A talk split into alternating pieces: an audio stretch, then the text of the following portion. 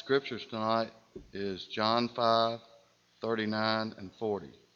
John 5, 39 and 40. Search the scriptures, for in them ye think ye have eternal life, and they are they which testify of me. And ye will not come to me that ye might have life. Good evening and welcome again to our worship service. We're grateful for your presence. We are very thankful for the opportunity to be together tonight to worship God in spirit and in truth. If you're visiting, as always, we encourage you to come back and be with us at every opportunity that you may have. We're very thankful for the many opportunities that we have to worship, to study, and to serve in the kingdom of God. Tonight we're going to be thinking about the theme Do I Really Have to? There are times as parents that probably all of us have asked our children to do a particular task, or maybe we've asked them to do something on our behalf, and their response has been, Do I really have to? Well, as parents, when we ask our children to do something, the answer would certainly be yes, you have to. But one of the unique things about those of us who comprise the human family is that God has endowed us with the freedom of choice. We have the ability to say yes and no to whatever comes our way. And certainly that is reflected all the way back in the Garden of Eden when God set forth the prohibition to the first couple. They were not to eat of the tree of the knowledge of good and evil. God said, The day you eat thereof, you will surely die. Of course, the divine record indicates that they transgressed the law of God. They made an unwise decision. But in light of that, there are some things that you and I, we can say no to. On the other hand, there are some things that we have no choice. We simply cannot say no to. So, some things we have the prerogative to not do, other things we must do. What about some of the things that we can say no to? First of all, I would suggest that you and I, we don't have to believe in Almighty God. Now, there are a lot of people in our world today, especially in this country, that have come to the conclusion that there is no God. They would affirm that God does not exist. They are atheistic. And then there are those who are agnostic. And they would simply say, How can we know? We can't prove there is a God, neither can we disprove that there is a God. And yet, the Bible says, The fool hath said in his heart, There is no God. Psalm 14 at verse 1 to those who simply choose not to believe in God. They do so certainly fully aware that we live in a world that has been created or that exists as a result of something or someone. To those that would deny the existence of God, they would say that we are the products of chance or maybe evolution. That maybe we have resulted from some cataclysmic explosion. And yet the Hebrew writer said, Every house is built by some man. But he that built all things is God. And then the psalmist said, The heavens declare the glory of God, the firmament showeth his handiwork. To those who choose not to believe in God, they do so in light of the abundant testimony for a divine architect, a divine creator in this world. And then there are others that would choose not to believe in Jesus Christ. As a matter of fact, you don't have to believe in Jesus Christ. You may say, Well, I've heard a lot about Christ, and I believe that Jesus Christ was a good man. Maybe he was a great philosopher or teacher, he was well known in his community, etc. But I simply do not believe in him as the Son of God. Well, that's your choice. You see, you don't have to believe that Jesus Christ is the Son of God. Now, granted, There's an abundance of historical evidence that talks about this individual that we call Jesus. You can go back and you can read some of the historical evidence for the Christ. But you see, there are a lot of people in our society today. They do not believe in Jesus as the Son of God. He might be a good man, but they certainly would not go so far as to say that he is the divine Son of God. In the passage that was read a moment ago in John 5, verse 39, Jesus said, Search the Scriptures, for in them you think that you have eternal life. They are they which testify of me. But you will not come to me that you might have life. There were individuals in the first century that wanted nothing to do with the Son of God. They would not accept the divine testimony given unto them. And yet, you and I, we have to decide are we going to believe in the Christ or will we live in disbelief? What you need to understand, though, is that Jesus Christ affirmed his deity. In Matthew chapter 16, Jesus asked the disciples when he came into the coast of Caesarea Philippi, Who do men say that I, the Son of Man, am? And they said, Some say you're John the Baptist. Some Elijah, others Jeremiah or one of the prophets. Then Jesus asked the question, But whom do you say that I am? And Simon Peter answered and said, You are the Christ, the Son of the living God. Jesus responded by saying, Blessed are you, Simon, for flesh and blood is not revealed it unto you, but my Father which is in heaven. So apparently, Simon, Simon Peter, as well as other people in the first century, they came to accept the testimony that Jesus was the Christ, the anointed one, the long awaited Messiah. John tells us in John chapter 1 at verse 14, the Word became flesh and dwelt among us, and we beheld his glory, glory as of the only begotten of the Father, full of grace and truth. Jesus Christ was the second member of the Godhead. He tabernacled in human flesh dwelling among mankind. And yet, there are a lot of people that will say they simply do not believe in the Son of God. But Jesus said, Except you believe that I am He, you'll die in your sins. John 8, verse 24. But again, bear in mind, you have the, the choice, the right, the prerogative to say no. You do not have to believe in the Christ. And then also, I would submit unto you that you don't have to believe in the Bible. That's right. You don't have to believe in this book that we call the Bible. There are a lot of people in our society, particularly in our country today, that will tell you that they do not believe that this is the product of inspiration. Now, Paul said all Scripture is inspired of God.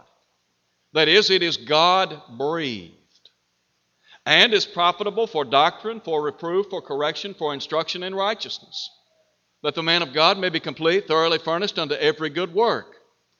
There are some that would have the idea that this book that we call the Bible has been penned by mortal man, that it is the product of man. It did not originate with Almighty God, that it would be on a plane equal to like a Shakespeare.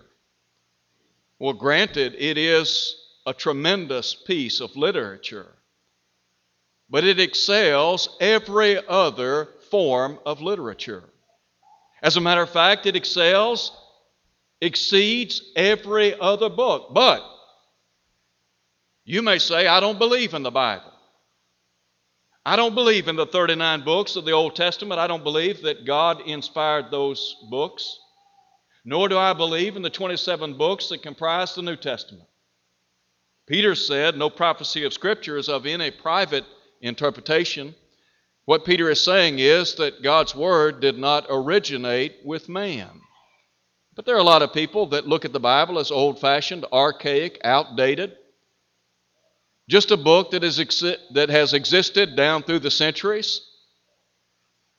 There are a lot of people that have done everything within their power to destroy this book that we call the Bible.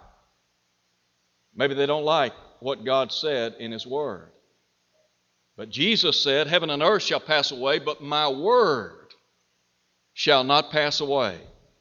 Try as people may, they cannot destroy the Word of God. But you say you don't believe in the Bible? That's your right. That's your choice. You don't have to believe in it. You do not have to obey its precepts. Which leads us to another thought. And that is, you don't have to obey the gospel. It might be the case that you're here tonight. Maybe you've thought about obeying the gospel. Maybe others have encouraged you to obey the gospel. And you have steadfastly refused to obey the gospel of Jesus Christ. Well, you have that right. No one is going to coerce you to obey the gospel of Christ. We wouldn't want to do that. We're not going to force you to obey what this book says. We're not going to drag you down the aisle and, and make you submit to the teaching of the Bible. You say you don't want to obey it, that's your right, that's your prerogative. In Acts chapter 2, we read of those people on Pentecost Day. The Apostle Peter had preached the first gospel sermon. He pointed out that the Christ that had been, that had been put to death by the hands of lawless men, that God had raised him from the dead. And he said, We are witnesses to this great event. Verse 36 tells us that those assembled were pricked, they were cut to the heart. And they cried out and said unto Peter and the rest of the apostles, Men and brethren, what shall we do? And Peter said, Repent and be baptized, every one of you, in the name of Jesus Christ for the remission of sins now, there are a lot of people in our world today, they say they believe in Jesus, that they want to be a follower of the teaching of the Son of God, but they're not going to submit to New Testament baptism. They're not going to be obedient to the gospel. They have that right. But you need to bear in mind, Jesus said, He that believeth and is baptized shall be saved. He that believeth not shall be condemned. Recently, we had someone who responded to one of the television programs, or rather television commercials, that we've been airing on Channel 5. One of the commercials that airs has belief plus baptism equals salvation. So an individual emailed us. And interestingly, this person did not see the commercial, but apparently had heard about it. And so their question was belief plus baptism equals salvation. Are you sure about that? And my response absolutely. 100% sure about that. Why? Because Jesus said, He that believeth, number one, and is baptized, number two, shall be saved, number three. That's what the Son of God said. That's not my embellishment of what Jesus said. That's not my interpretation of what the Son of God had to say some 2,000 years ago. That's called a quotation. Now, you may say, I don't want to be baptized into Christ. That's your right. You may say that baptism is an outward sign of an inward faith, contrary to what the, what the Scriptures teach. And that's your right, that's your prerogative. Baptism separates the sinner and the remission of sins. Acts 2, verse 38.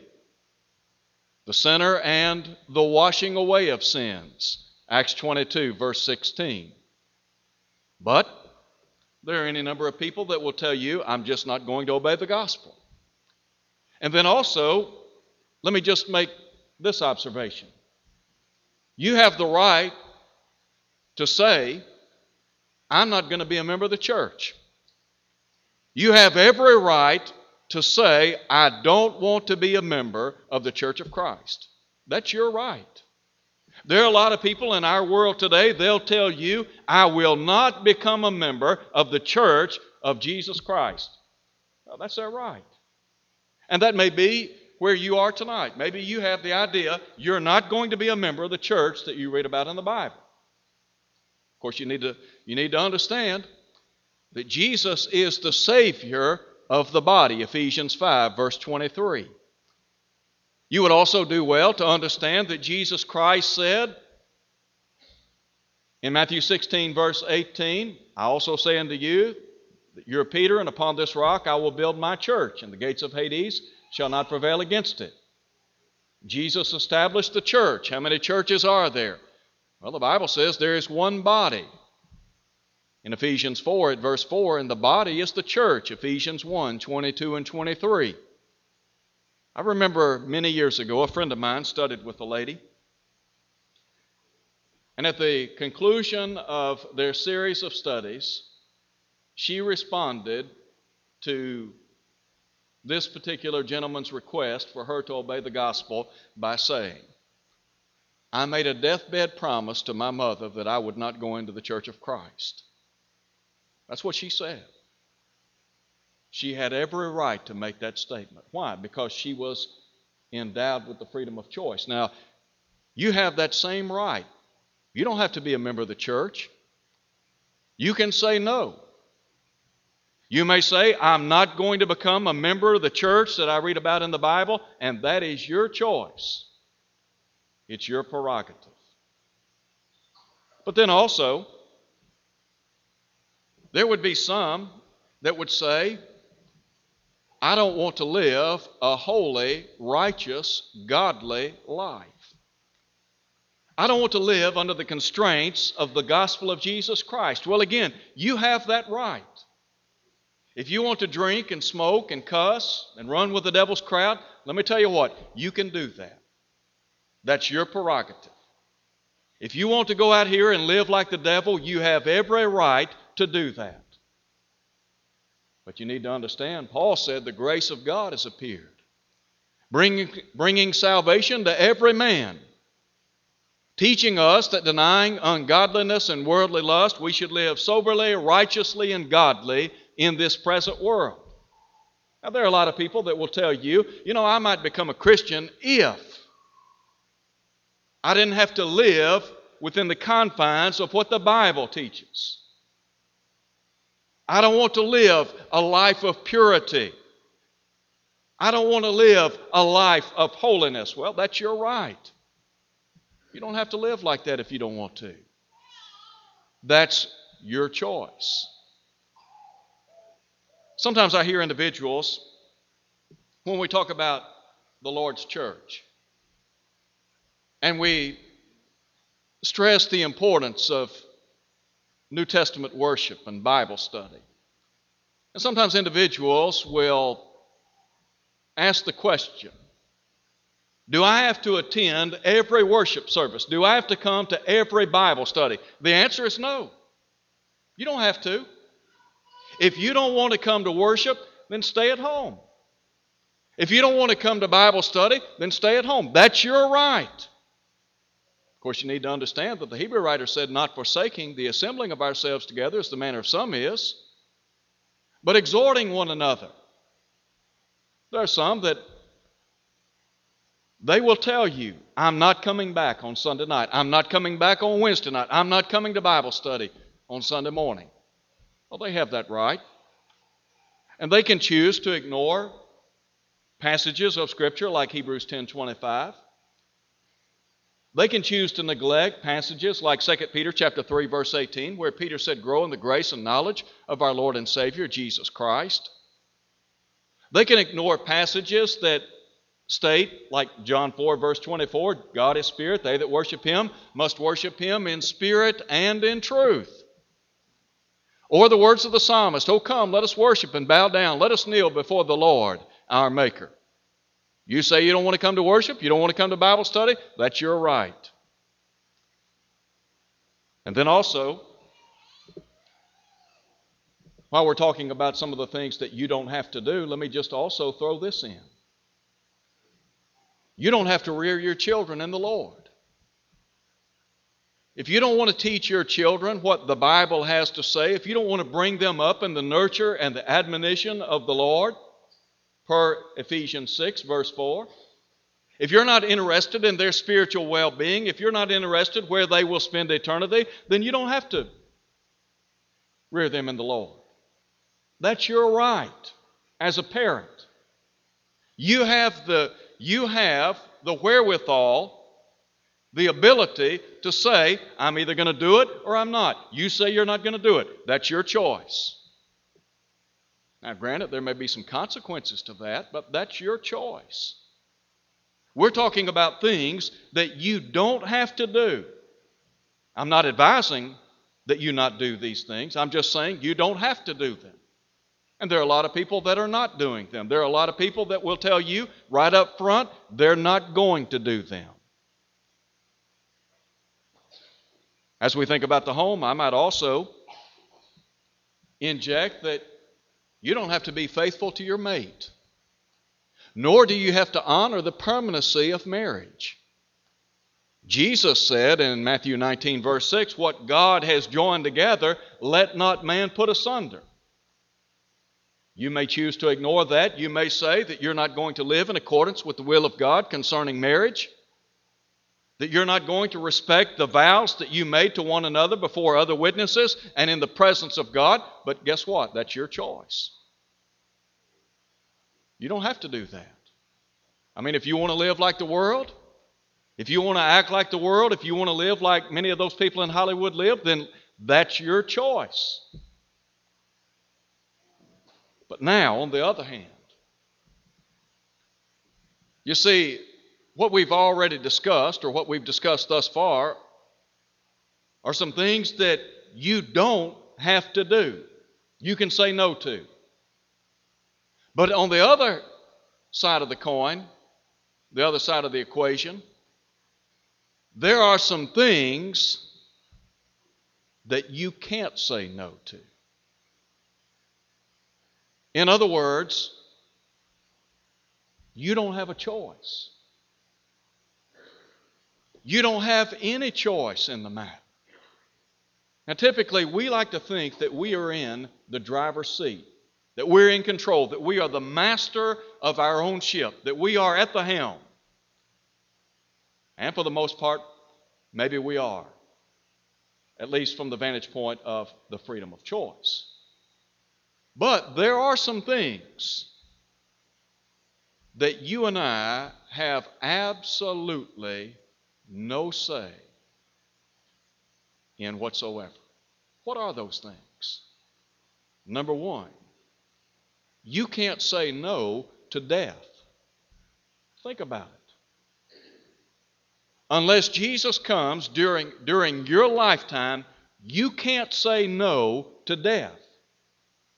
The Hebrew writer said in Hebrews 9, verse 27, It is appointed unto man once to die. After that cometh the judgment. The psalmist talks about the days of our years being threescore and ten, and if by reason of strength, he said they be fourscore years. In other words, we may live to be 70 or 80 years of age. He said, but it is soon cut off and we fly away. In other words, the human body is going to wear out, fade out, rust out, whatever. But ultimately, death is going to win. That's why the psalmist said, So teach us to number our days that we may apply our hearts to fear in Psalm 90 at verse 12. Think about how much money is spent in our nation. Let's just take America. How much money is spent in this country trying to prolong the human life. There are people in our country, in our world, that are doing everything humanly possible to live as long as possible. I don't have a problem with trying to live a long life. I want to live a long life. But the bottom line is this we're not going to beat death, it's not possible. Now, you may say, I'm going to live forever. Well, not in this body, you're not.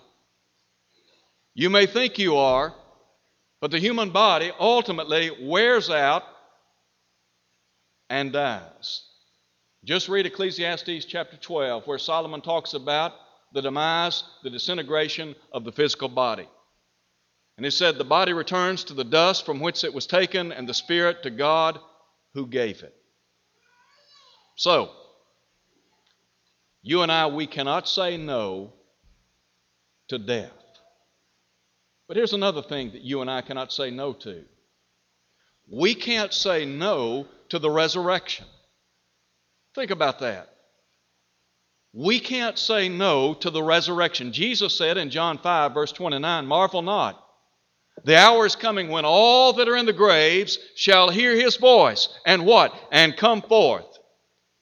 They that have done good to the resurrection of life, and they that have done evil to the resurrection of condemnation. Somebody says, when my body is buried in the ground, it will stay in the ground forevermore. Not so. No, Jesus said that the body that is placed in the, in the bowels of the earth will one day rise again. When will that be? At the last trumpet, according to 1 Corinthians chapter 15. In 1 Corinthians 15, Paul said, Flesh and blood cannot inherit kingdom of God, neither does corruption inherit incorruption. He said, he said, We shall not all sleep. We shall be changed in a moment, in the twinkling of an eye, at the last trumpet. For the dead shall be raised incorruptible, and we shall be changed. And this corruptible must put on incorruption, and this mortal must put on immortality. The resurrection of the body is a fact. It will one day occur, and there's not one thing you and I can do to prevent it. Some years back, there was an interesting article that appeared in the newspaper about vandals that disturbed the grave of Ronnie Van Zant, the former lead singer for Lynyrd Skynyrd. Authorities stated that although they had tampered with the grave site, that his physical remains were unharmed. And so I thought it was interesting that his wife took his physical remains and interred them in another location. And in order to prevent what had previously occurred, you know what she did? She planted him in the ground and poured about four feet of concrete on top of his casket. And the idea was so that no one would be, would be able to vandalize his grave again.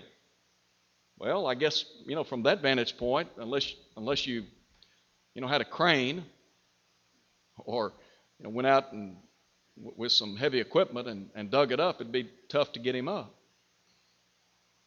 But while it might be difficult for those of us on earth to retrieve the earthly remains of Ronnie Van Zant. Four feet of concrete will not stop the Son of God from coming again and raising the dead. It is a fact of life. And you and I cannot stop it. Here's another thing we can't stop we can't say no to the judgment. Think about how many Think about how many events occur in this life, and all we have to do is say, No, I'm not going to attend. I'm not going to be present. It might be that you receive an invitation in the mail. Somebody wants you to come to a party, or maybe they want you to go somewhere with them, and you decline. Well, that's your right, that's your prerogative. Not so with the judgment of God. The Bible says we must all, A L L, that's everyone, we must all appear before the judgment seat of Christ, that each one may give an account of the deeds done in the body according to what he has done, whether good or bad. Somebody says, On the day of judgment, I will refuse to stand in the presence of Almighty God. Well, that may be what you think, but that's not going to happen. You may say, Well, I'll take the fifth. I won't say a word. No, the Bible says, As I live, saith the Lord, every knee shall bow and every tongue shall confess to God. You may think you can exclude yourself from the judgment. You may think you're not going to give an account of the deeds done in your body. You may think that you're not going to have to stand before the Lord Jesus Christ and confess Him before all of humanity, but the Bible says you will. I think sometimes we have the idea that we can step out into eternity and then we're at liberty to just do as we please. That's not the case. The Bible talks about the judgment. And in 2 Corinthians chapter 5, verse 11, in light of the judgment to come, the apostle Paul said, knowing therefore the terror of the Lord, we what? We persuade men. I think about the words of the Hebrew writer when he, he, acknowledged centuries ago, it is a fearful thing to fall into the hands of a living God. In other words, it is, it is a thing fearful beyond belief to die unprepared to meet Almighty God. So we're not going to say no to the judgment. And then finally, we're not going to say no concerning our eternal destinies. Once we step out into eternity, that eternal destiny, that eternal state is sealed forevermore.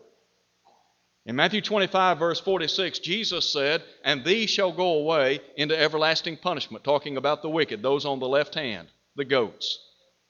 The righteous into life everlasting, a contrast there.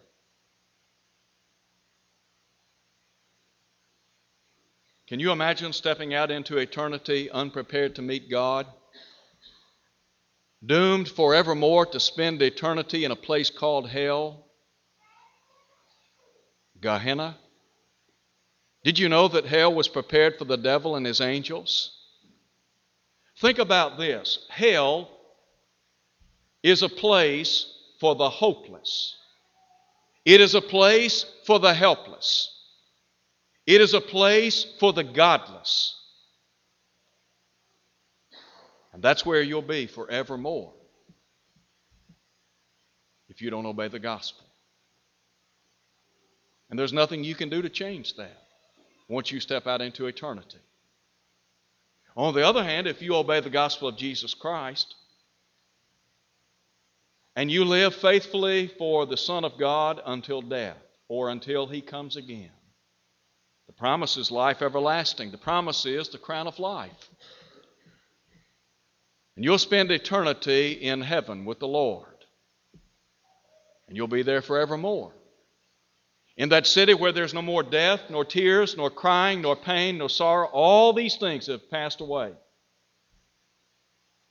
Nothing can touch you, and nothing can rob you of that eternal destiny. You see, once you step out into eternity and once your state is sealed, you can't say no.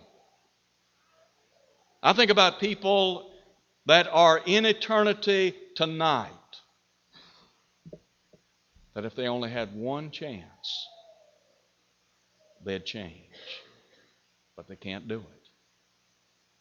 There are some things we just can't do. Read Luke 16, the rich man and Lazarus. I close by saying this as long as there is life in the human body, and as long as you have the mental capacity, you can make choices in this life. Hopefully and prayerfully, you make the right choices in life. Hopefully and prayerfully, you are like the wise man that Jesus talked about in Matthew chapter 7 and not like the foolish man. Wise people hear what this book says, and guess what? They do it. Foolish people hear what this book says and ignore it. Do I really have to? Well, with regard to some things, no, you don't have to. You don't have to obey the gospel tonight. I would encourage you to do that. I would strongly recommend that you obey the gospel of Jesus Christ this hour. Because the Bible says today is the day of salvation. And tomorrow may be too late.